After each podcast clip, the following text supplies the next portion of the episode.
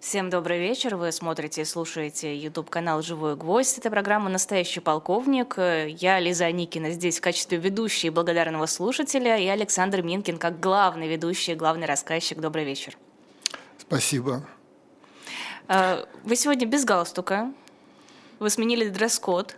Дело в том, что передача будет совершенно необычная. И мне казалось, что галстук все-таки официальный какой-то вид, а сегодняшняя программа, как я думаю, она совершенно неофициальная, она душевная. А вот эта вот кофта, если видно вот эту, эту штуку, mm-hmm. да, это Versus. Знаете, что такое Versus? Это был самый знаменитый площадка такая для батл-рэперов. Вот там э, сшибались э, Гнойный с этим Оксимироном. Mm-hmm. И я, кстати, считаю, что Гнойный, который на самом деле слава КПСС. Вот мне казалось, что он ну, намного лучше. Но Оксимирон почему-то вот угодил э, в какой-то степени кому-то. Ну, неважно, бог с ним. Короче говоря, это редкая вещь на мне. Потому что вот это «Версус» — это поэзия. Современное. Потому что батл рэперов – это современно. Это вот было модно. Отошло уже, кажется, к сожалению. Жалко. Сегодняшняя программа не о Борисе Годунове. И даже не о э, произведениях Пушкина. И даже не о пьесах.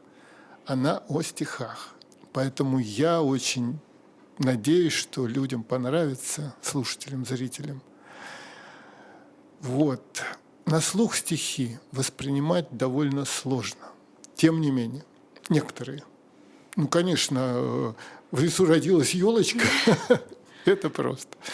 Но есть стихи, которые на слух очень сложно воспринимать. Тем не менее, еще не так давно, полвека назад, лужники собирались на то, чтобы слушать поэтов, слушать стихи. Не только вот Политехнический музей, где две тысячи человек, а Лужники, где десятки тысяч. Сейчас не знаю. Я начну со вступления. Когда-то Борис, когда-то Булат Окуджава написал роман «Прогулки». О, извините, ошибка, типичная ошибка, вот прямой эфир. Если бы это была запись, мы бы это вырезали. Мы сейчас Окуджава написал, Окуджава написал роман «Путешествие дилетантов». Это девятнадцатый век, это времена Николая Первого. И какой-то князь со своей любимой уверены, что они сбежали от... преследование от слежки жандармской, от третьего отделения.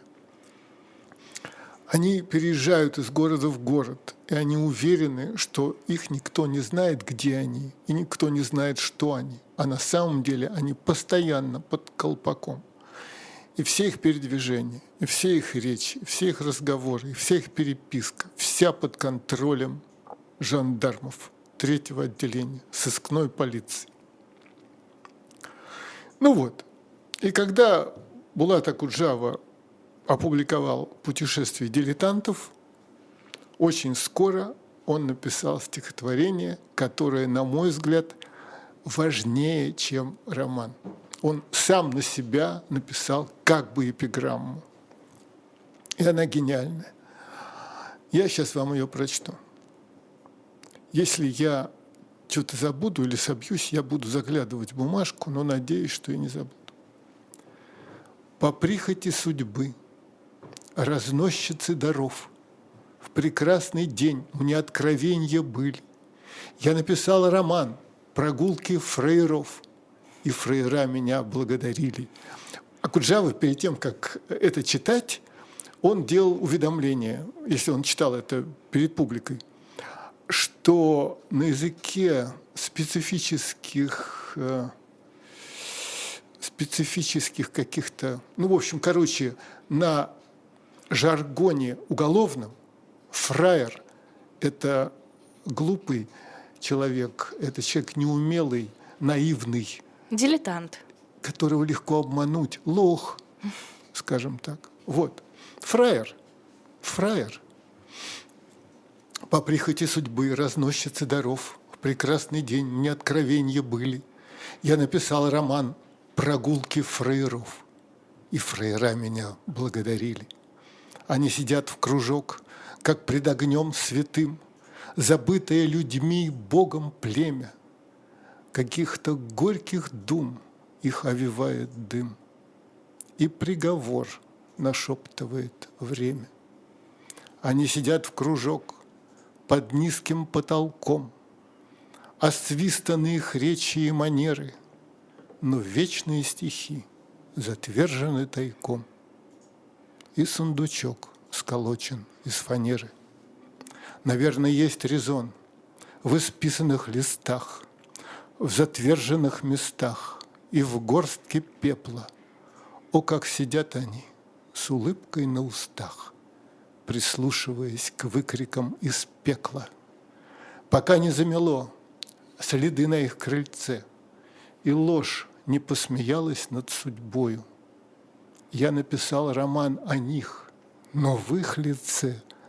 О нас, мой друг, ведь все о нас с тобою. Когда в прекрасный день разносчица даров вошла в мой тесный двор, пройдя дворами, я мог бы написать, себя переборов, прогулки маляров, прогулки поваров, но по пути мне вышло с фраерами. И вот бывало, я спрашивал студентов, а что такое сундучок, сколоченный из фанеры? Нет ответа. А я им говорю, чемоданов не было в продаже. Люди готовились к аресту. Люди готовились к аресту. И из фанеры сколачивали себе чемоданчик, где был ватник, одеяло, не знаю, там валенки.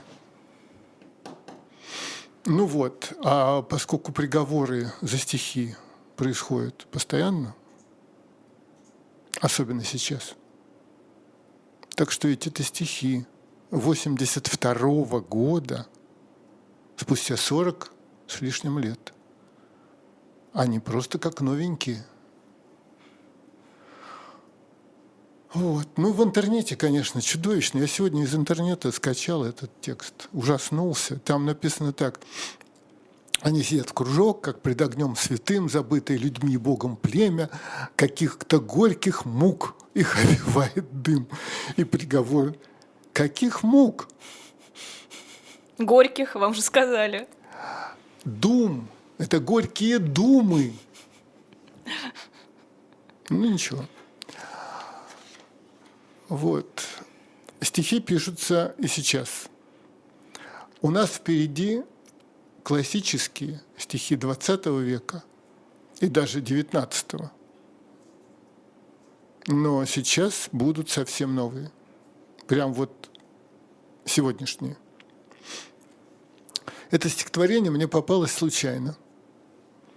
Имя этого автора – я даже боюсь называть его поэтом. Может, у него одно стихотворение, а может, много. Имя этого автора для меня ничего не говорило. Демьян Фаншель. Или Фаншель. Фаншель, наверное. Читаю. Лиза, вы тут? Да, я проверяю, кто такой Демьян Фаншель. Да не надо. Зачем? Сейчас уже поздно. Все равно я сейчас прочту. Что бы там, что бы там ни было. Шел... Да.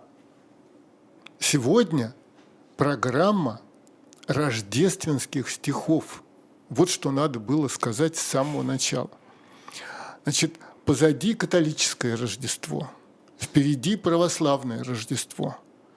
И Новый год, и Старый Новый год. В общем, вот это целый комплекс. Но в данном случае нас не интересует Новый год, а именно Рождество.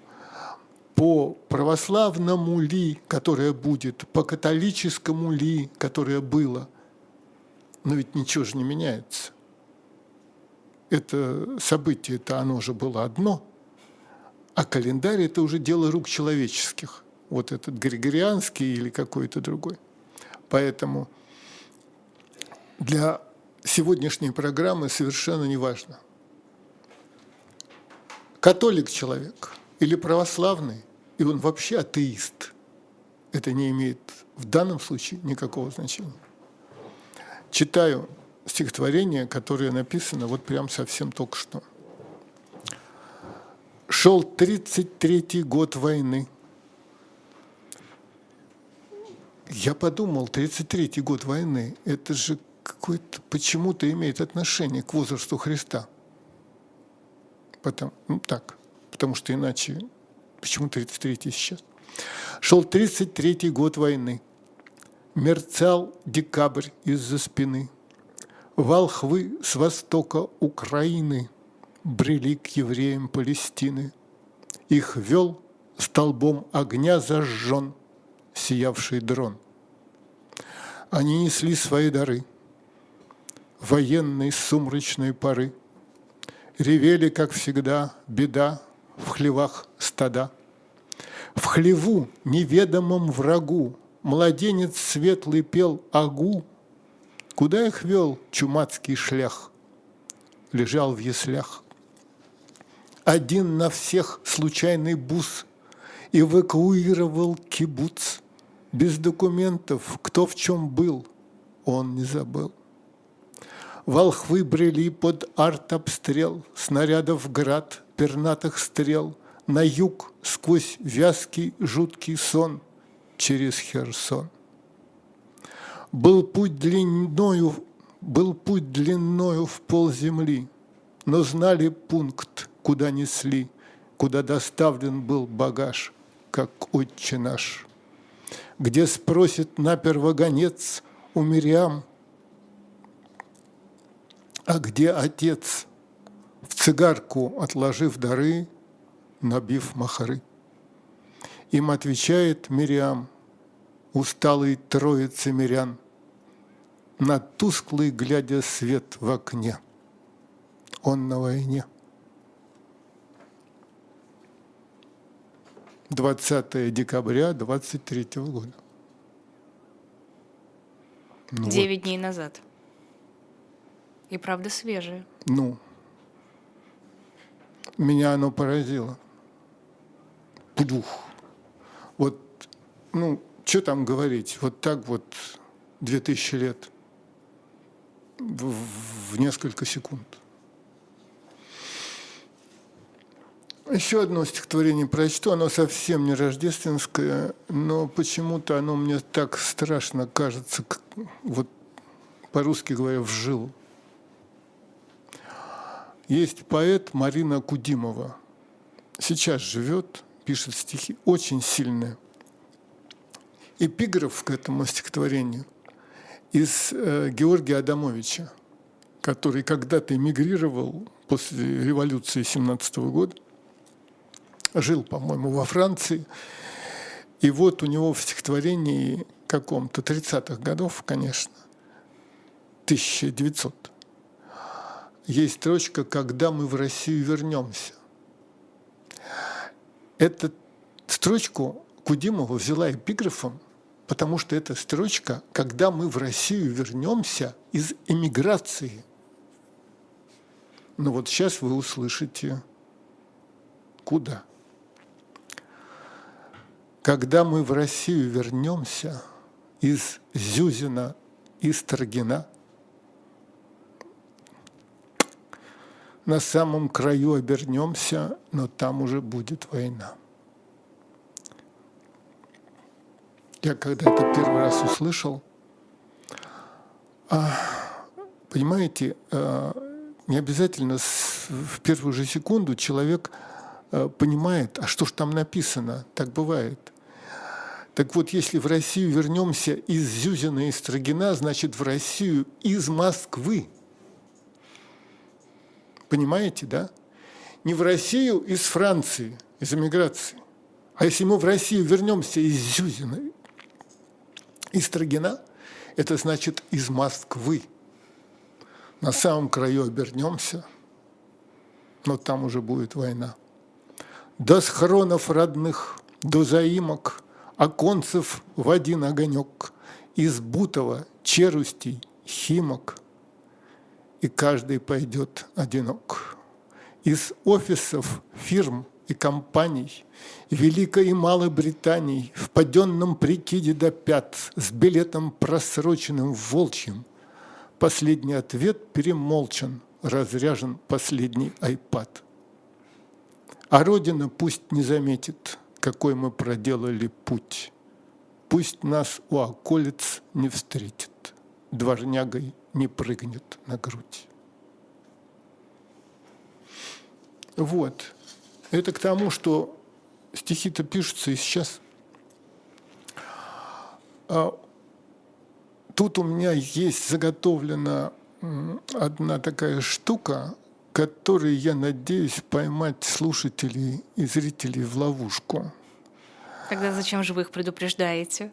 Сейчас, чтобы они готовились, а это как Винни-Пух и Пятачок. Они же рыли там западню для слонопотам. Вот. И они рассуждали, что хитрую западню, это яма, надо выкопать вот прямо у него перед носом. Не заранее где-то, а вот когда увидим, вот тогда. А Пятачок говорит, ну он же увидит. А Пух говорит, а он же будет смотреть в небо, не пойдет ли дождик. Это такая хитрая западня. Вот. Значит, я хочу сказать, что рождественские стихи писали всякие великие люди, и мало у кого получалось. Вот есть такой знаменитый философ Владимир Соловьев, девятнадцатый век. И пусть все поругано веками преступлений, пусть не за пятнами ничто не сбереглось, но совесть и укор сильнее всех сомнений, и не погаснет то, что раз в душе зажглось. Великое не тщетно совершилось, недаром средь людей явился Бог, к земле недаром небо преклонилось, и распахнулся в вечности чертог. В незримой глубине... Вот послушайте, если бы я был его приятель в девятнадцатом веке, я ему сказал, ну что ты все на отрицаниях-то строишь? Ничто не сбереглось, не тщетно, не даром, не даром. Ну, конечно, не даром. Не даром Пушкин, да не даром. Он это придумал, а вовсе не даром. И вот это вот набор отрицаний, видно, как философ Владимир Соловьев хочет нам стихами сказать нечто, что он привык говорить на лекциях. А это совершенно другая профессия. Или Афанасий Фет. Ночь тиха, по тверди зыбкой, звезды южные дрожат, очи матери с улыбкой в ясли тихие глядят, ни ушей, ни взоров лишних, вот пропели петухи, и за ангелами в вышних славят Бога пастухи. Ну, в общем, вот это где-то. Это где-то. Я То... все жду ловушку. Сейчас будет постепенно. Афанасий Фет. Звезда сияла на востоке, из степных далеких стран седые понесли пророки в дань Злата, Смирну и Ливан. Ну, э, на самом деле не пророки, а волхвы несли дары-то. Волхвы – это то ли цари какие-то заграничные, то ли кудесники, маги, колдуны, они несут золото, Смирну и, и вот этот самый Ливан, может, ладан, может, чего, не помню, неважно, не, дары волхвов. Но у меня для приношения ни злата, ни, ни ливана нет, лишь, лишь с фимиамом песнопенья падет к стопам твоим поэт. В общем, он обещает, что он упадет на колени. Я даже... Ладно, последние вот эти отрицательные, а потом будут положительные. Гумилёв. Такой и знаменитый. И Гумилёва туда же.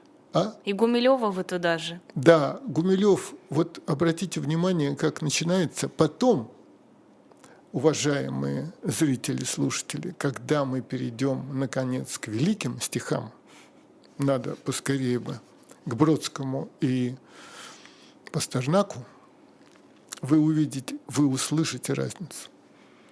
Гумилёв начинает, чуть было не сказал стишок про Рождество. Месяц стал, ну что ж, охота, я сказал слуге, пора, нынче ночью у болота надо выследить бобра. Вот клянусь вам, это рождественское стихотворение. А когда людьми не знаем, в поле выйдет светлый Бог, все с мычанием, ревом, лаем, у его столпятся ног. В интернете написано «столпились», хотя тут явно будущее время должно быть. Это когда там около пещеры, где родился, там уже столпились валы. «Будь ты зрячим, ты бы увидел там и своего бобра, но когда бы его обидел, мало было бы добра». Вот пытается человек написать рождественское стихотворение, а он там на какого-то выслеживает какого-то бобра. Ну, рождественского бобра. Ну... И последнее. Набоков. Гениальный Набоков. Рождественское стихотворение. «Над Вифлеемом ночь застыла, я блудную овцу искал. В пещеру заглянул, и было видение между черных скал. Иосиф, плотник бородатый, жимал, как смуглые тиски, ладони, знавшие когда-то плоть необструганной доски. Мария, слабая начада, улыбку устремляла вниз, вся умиление, вся прохлада линялых синеватых рис. А он, младенец светлоокий, в венце из золотистых стрел, не видя матери, в потоке своих небес уже смотрел. И рядом в темноте счастливой, по белизне и бубенцу, я вдруг узнал, пастух ревнивый, свою пропавшую овцу». Он начинает с себя и кончает с собой и своей овечкой. Даже Бунина не буду, пропускаю. И Достоевского я пропускаю, потому что это просто сю-сю-сю. Сплошные уменьшительные. Потому что я вдруг увидел, что осталось для передачи полчаса. И мы начинаем читать настоящие стихи. Сразу к Бродскому перейдем. Да. А теперь, перед тем, как мы перейдем к Бродскому, покажите, пожалуйста, картины великих мастеров «Рождество» и «Бегство в Египет». Это «Бегство в Египет». Вот. Значит, шагает там позади Иосиф, плотник, Мария с ребенком на ослике, а ведет, наверное, ангел. И пейзаж. Теперь другую картинку. Вот. А это поклонение волхвов. Вот они принесли дары. И тоже на пейзаж обратите внимание. И последнюю там еще одна картинка. А я забыл, это кто у нас, Тинторет, а не Тинторет? Ой, я не помню. Нет, это была. Самую первую тогда, наверное, нужно. Да, вот опять поклонение волхвов. Это вот такая пещера. Творческое где... осмысление пещеры. Да, да, да, да. И пейзаж. А вот теперь, когда вы посмотрели на этот пейзаж, оставьте его пока на экране, хоть на несколько секунд. Бродский. Спаситель родился в лютую стужу. В пустыне пылали пастушьи костры. Буран бушевал и выматывал душу из бедных царей, доставлявших дары. Верблюды вздымали лохматые ноги, выл ветер, звезда пламенея в ночи смотрела, как трех караванов дороги сходились в пещеру Христа, как лучи. Следующее стихотворение Бродского. «Волхвы пришли, младенец крепко спал, звезда светила ярко с небосвода, холодный ветер снег в сугроб сгребал, шуршал песок, костер трещал у входа».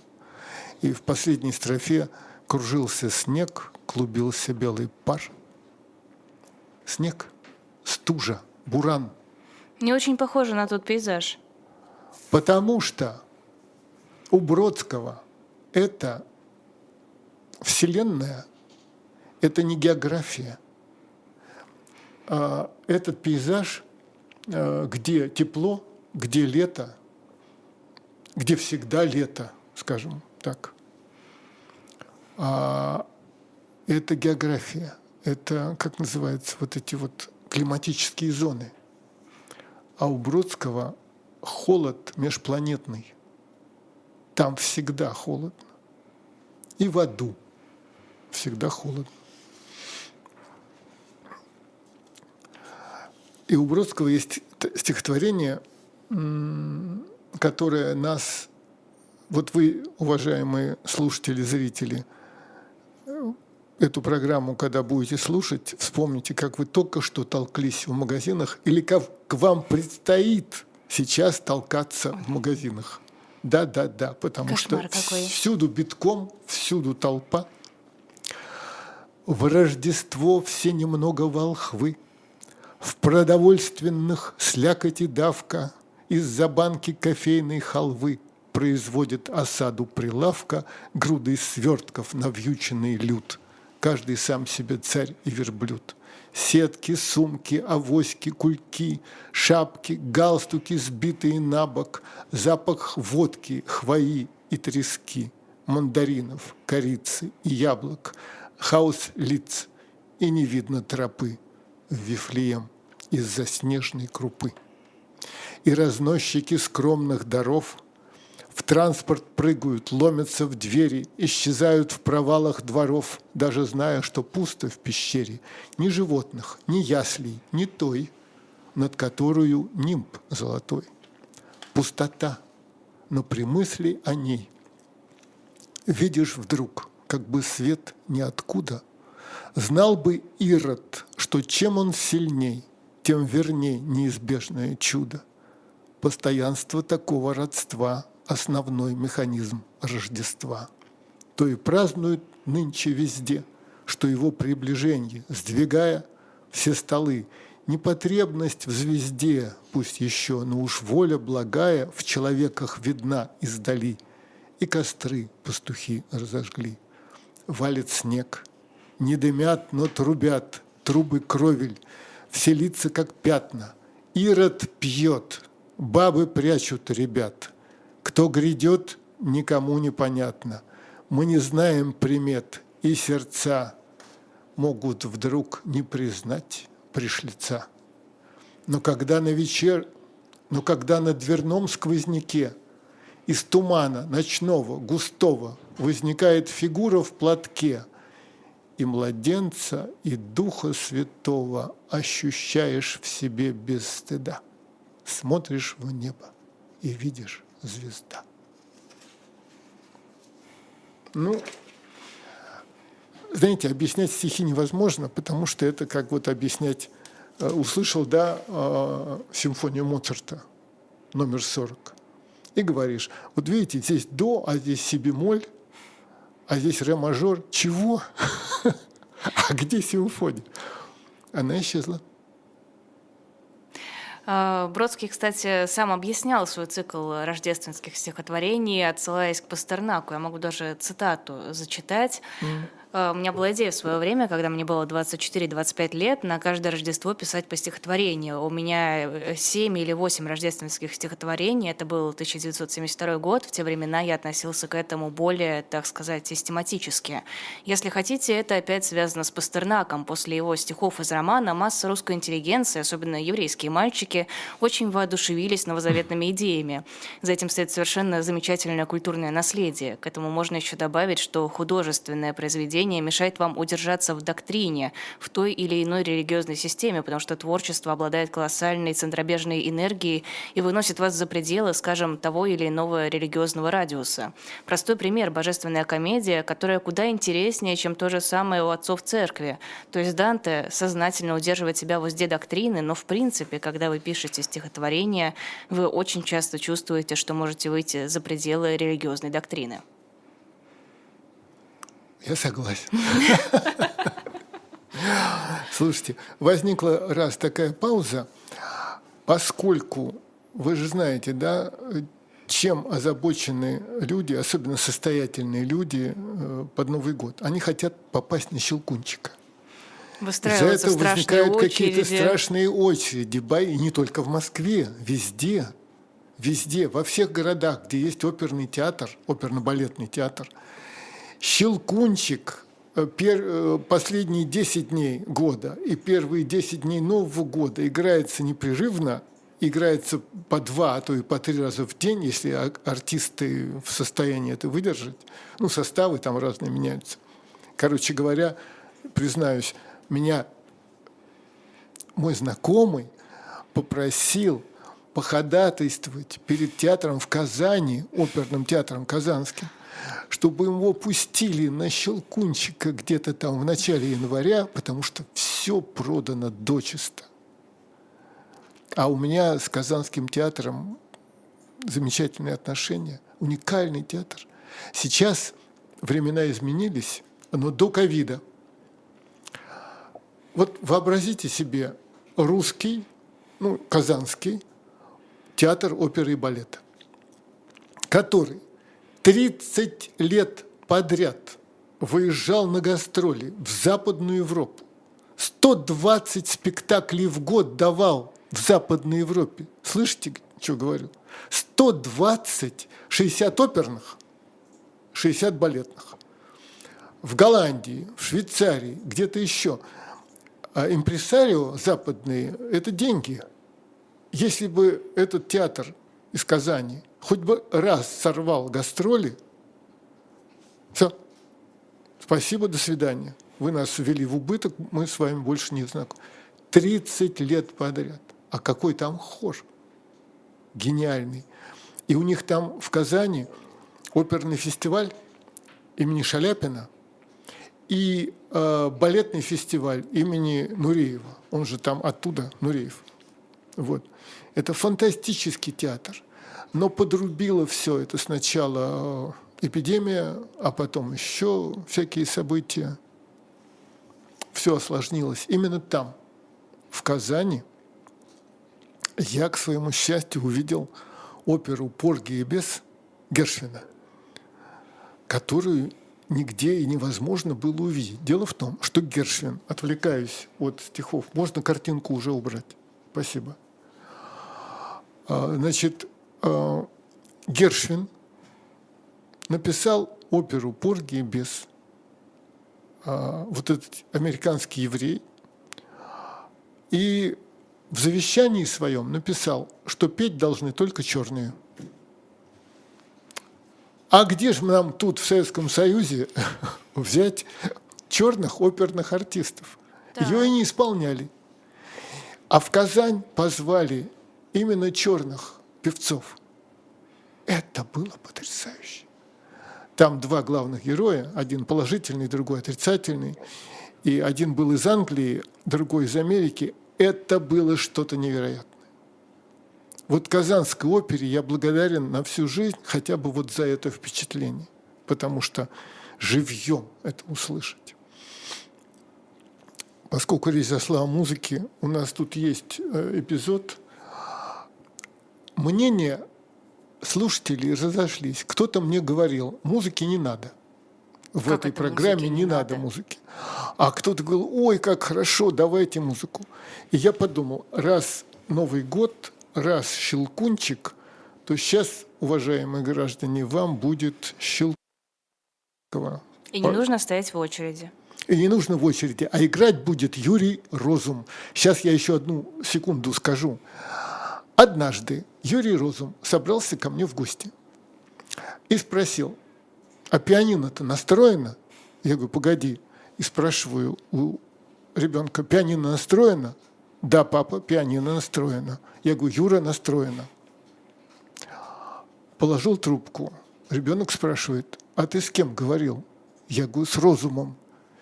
Папа, пианино не настроено. Я говорю, а что ж ты сказал? Он говорит, для меня да, для него нет. И мне страшно понравилось, что пацан понимал разницу, уровень в классе. Понимаете, да? Вот. Пианино-то в итоге настроили? Настроили, конечно. Все, хорошо, я спокойна. Вот Юрий Розум, э, Щелкунчик Чайковского.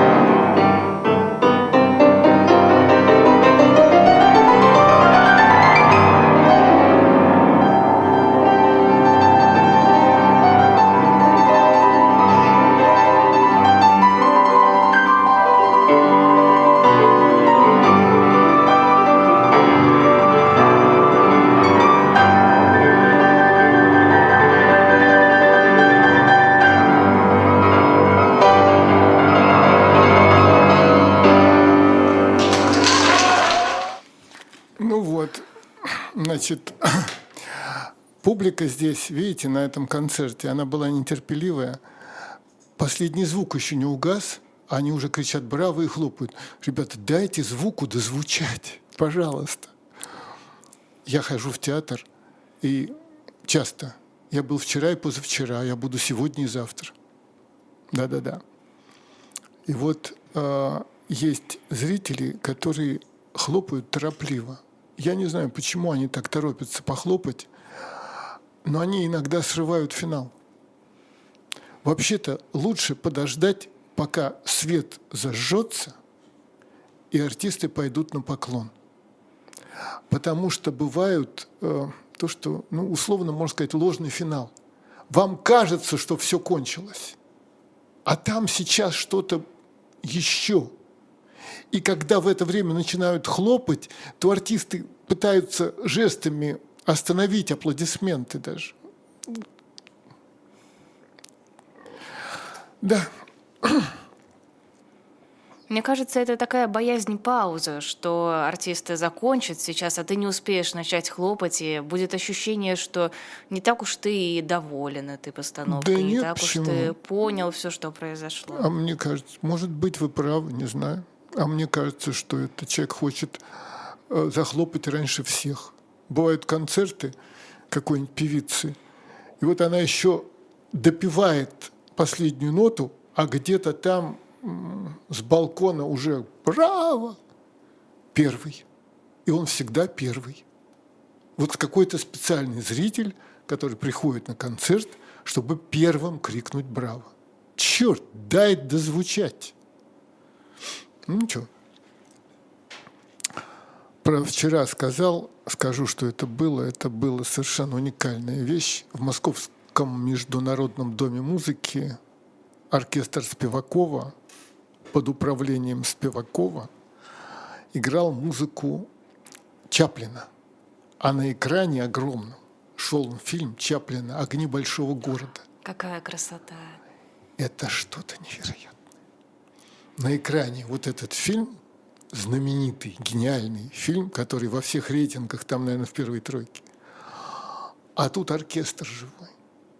И было еще странно поначалу, потому что же м-м, дирижер Спиваков смотрит же в партитуру, но он в то же время смотрит на экран, потому что ему нужно за музыкой попадать э, в сюжет. Ну, что-то невероятное. В финале вот уж где орали «браво». Вот уж где орали «браво». Вовремя? У, да, утирая слезы. Потому что финал, если кто помнит этого фильма, этот же бродяга, нищий бродяга Чаплин добыл денег случайно у алкоголика-богача и полностью отдал все до копейки этой слепой цветочнице, чтобы она сделала операцию. А она-то думала, что с нею возится миллионер. Она его заранее полюбила. И вот он ей дал денег на операцию. Ее вылечили, она прозрела. И вдруг в самом финале оказывается, что человек, который дал ей денег, нищий, коротышка, бродяга, оборванец. И она говорит, это были вы.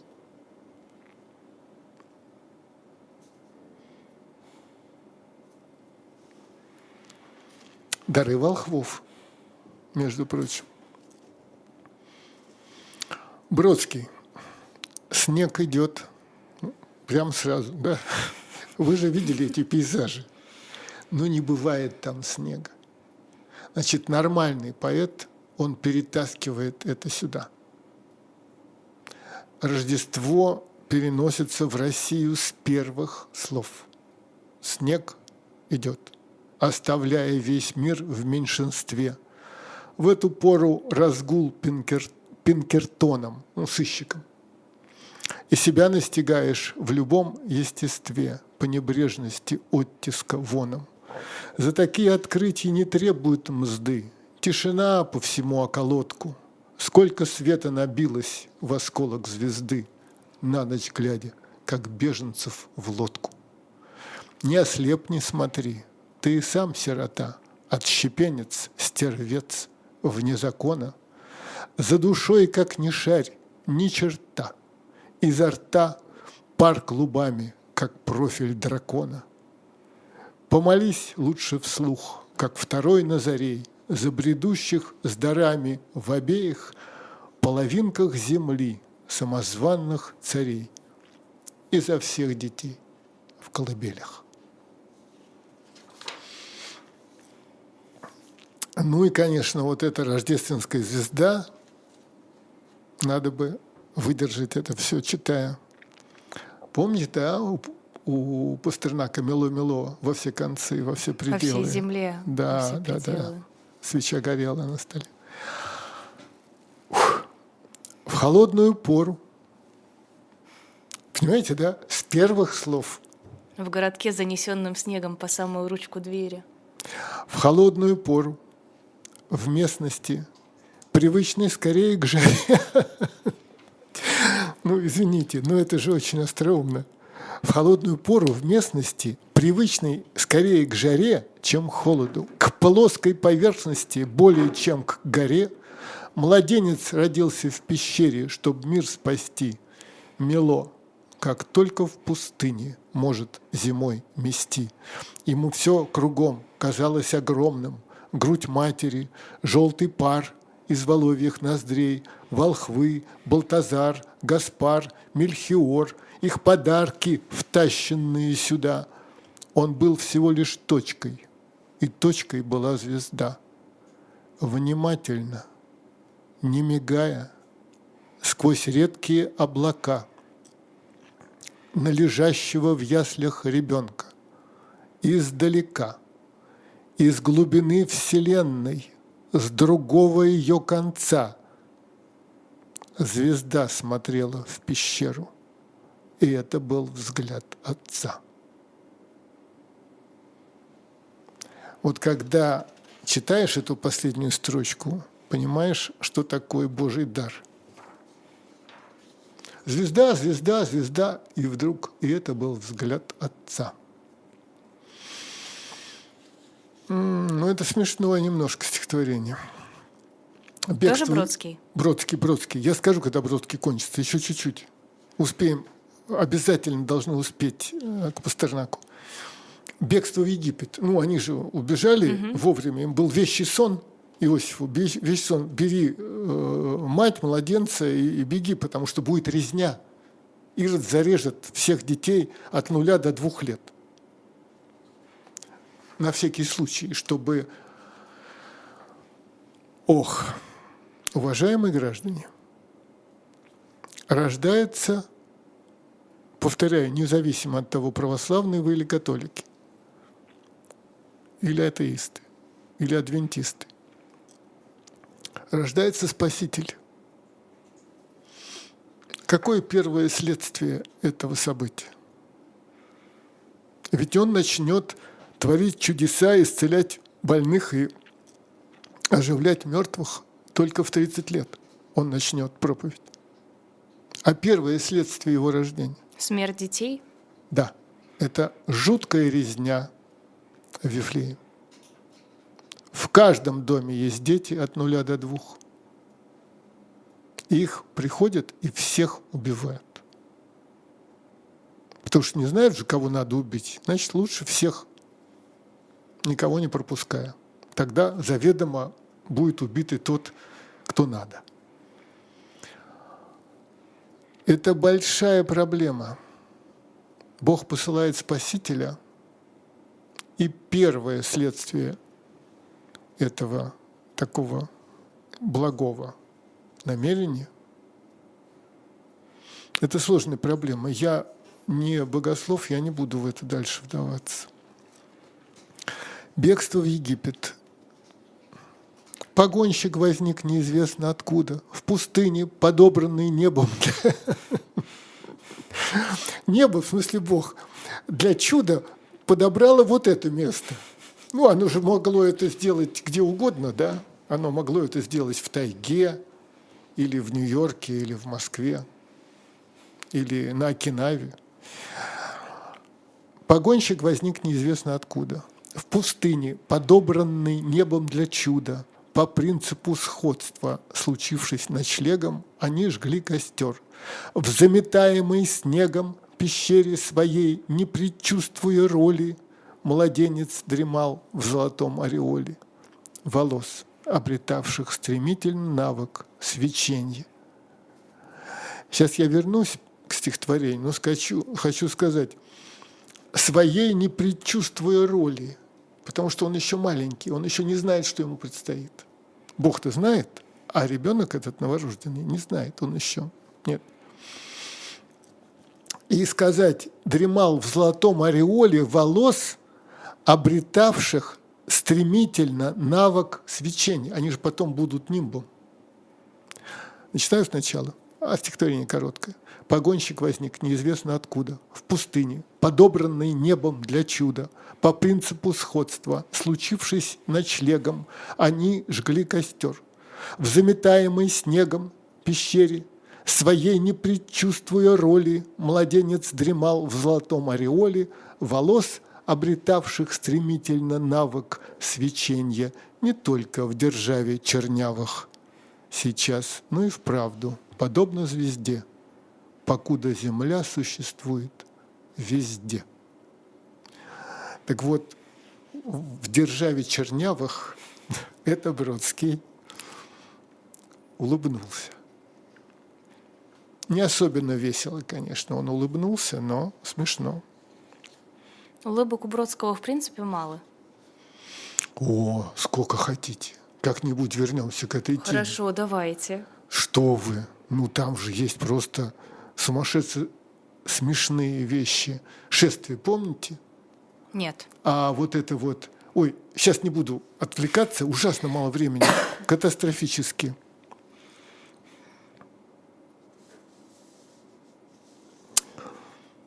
М-м, что же выбрать-то? Ладно, вот это вот, наверное. Это важно. Это девяностый год.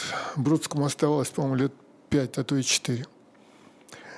Неважно, что было вокруг, и неважно, о чем там пурга завывала протяжно, что тесно им было в пастушьей квартире, что места другого им не было в мире. Вместо хлева, вместо пещеры пастушья квартира.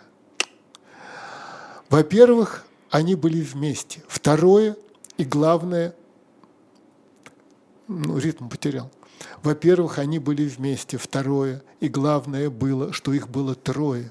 И все, что творилось, варилось, дарилось, отныне как минимум на три делилось.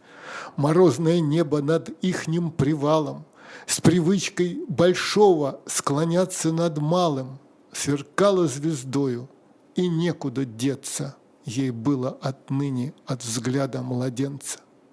Костер полыхал, но полено кончалось, все спали, звезда от других отличалась сильнее, чем свечением, казавшимся лишним, способностью дальнего смешивать с ближним.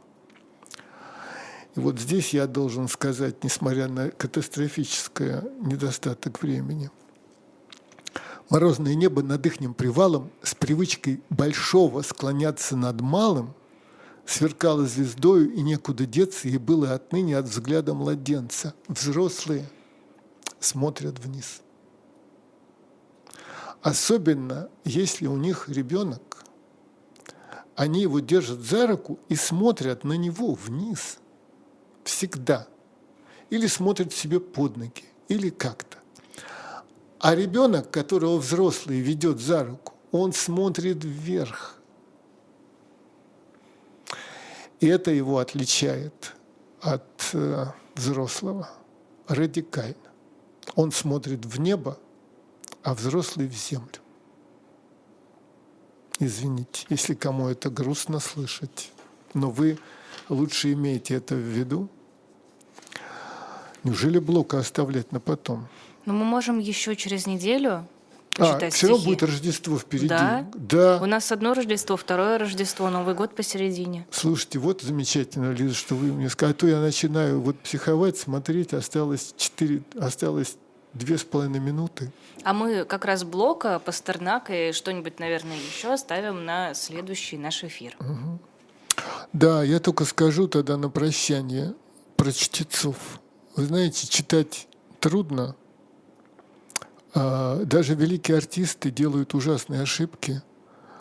Есть в моде аудиокниги. Если их читает хороший актер, то еще туда-сюда. А бывает понят... не, непонятно, кто читает. Он путает ударение. Он разрушает смысл фразы, потому что он не понимает, где запятая. А от этого, знаете, ч... какой-то артист читает Толстого, э... «Делать нечего», сказал Пьер своим толстым телом, падая на диван. Вот я это, клянусь, я не утрирую. «Тра-та-та», сказал Пьер своим толстым телом. Не, ну в общем-то, он действительно это сказал. Сказал Пьер, своим толстым... запятая, своим толстым телом, падая на диван. А он-то говорит, сказал Пьер своим толстым телом. Сейчас у меня осталось... А как вам авторские, э, авторское чтение? А черт его знает, по-разному. По-разному. По-разному. Бродский. По-разному. Это авторское чтение, он поет. Вот это вот поэти... это, это очень многие. Для него важнее какой-то ритм. А когда я читаю, мне важнее смысл. Я пытаюсь смысл передать. Потому что это же концентрат смысла. У того же Бродского написано, что поэзия – это самый концентрированный способ, самый вот, ну вот как, вот как алмаз. Там нет пустых вещей. Вот. И, кстати, поэтому он так ужасно относился к речам политиков, потому что это такая размазня, ужасный. Это чужой язык. Это вообще не русский язык на самом-то деле. Не только у политиков, кстати, и у всяких публичных людей, которые, когда пытаются принести какие-то извинения народу, говорят: вы знаете, мой контент в моем творчестве – это что-то… Мой контент в моем творчестве. Булат Окуджава терпеть не мог это слово. Контент? Творчество. Mm. Слово «контент» не существовало в его лексиконе. Работа. Это работа.